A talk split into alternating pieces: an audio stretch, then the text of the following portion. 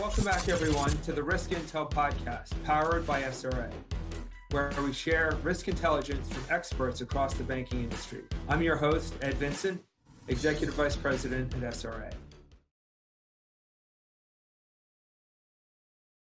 Beth, I know you you had a, a, a question or a topic that we were talking about about the, the different different lanes here as part of the, as part of these this assessment process. You want to throw that one out? Yeah. So one of the items we found while going through the risk maturity uh, framework is as you up mature up the levels, um, you're going to be looking at your risk assessment based upon five lanes instead of three. And as everybody knows, three lanes are green, yellow, and red. And now you're, you're looking to do five lanes. So the question I most get, Michael, is why five? And so if you could could answer the why five is better than three, that would be great. Great. Well, the answer is really simple. So all of you out there will now know the secret to why five lanes instead of three lanes. And first of all, uh, the, the, the simplest reason is when you have three lanes, you have green, you have yellow, you have red. What I have found out over decades of time working with this is that the ratings stick in those lanes. Because there's only three lanes, uh, the ratings of yellow tend to never change.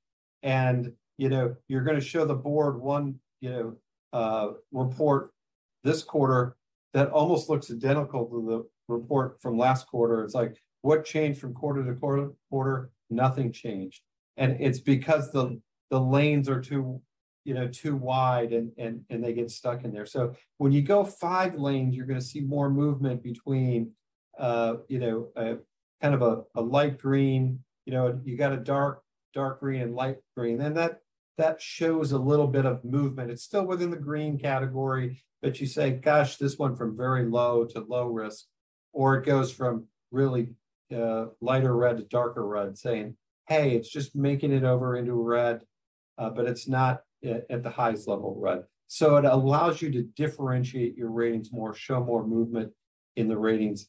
But there's even a more important reason, and that is when we first developed Watchtower, uh, we had three lanes. And so I wasn't even a believer in that concept.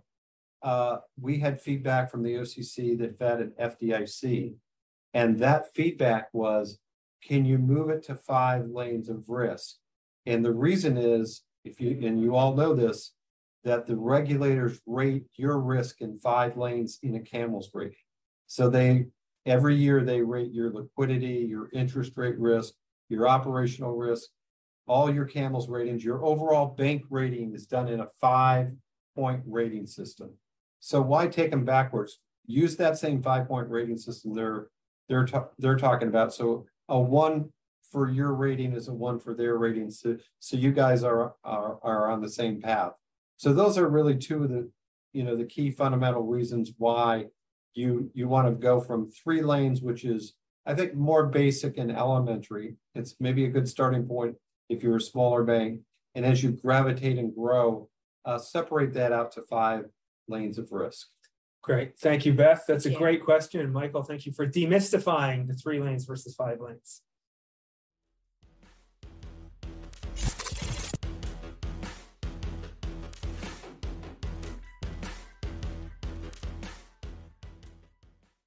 For more information on SRA, please visit srarisk.com. Watch or listen to our weekly Risk Intel podcast series, or follow us on LinkedIn to learn more.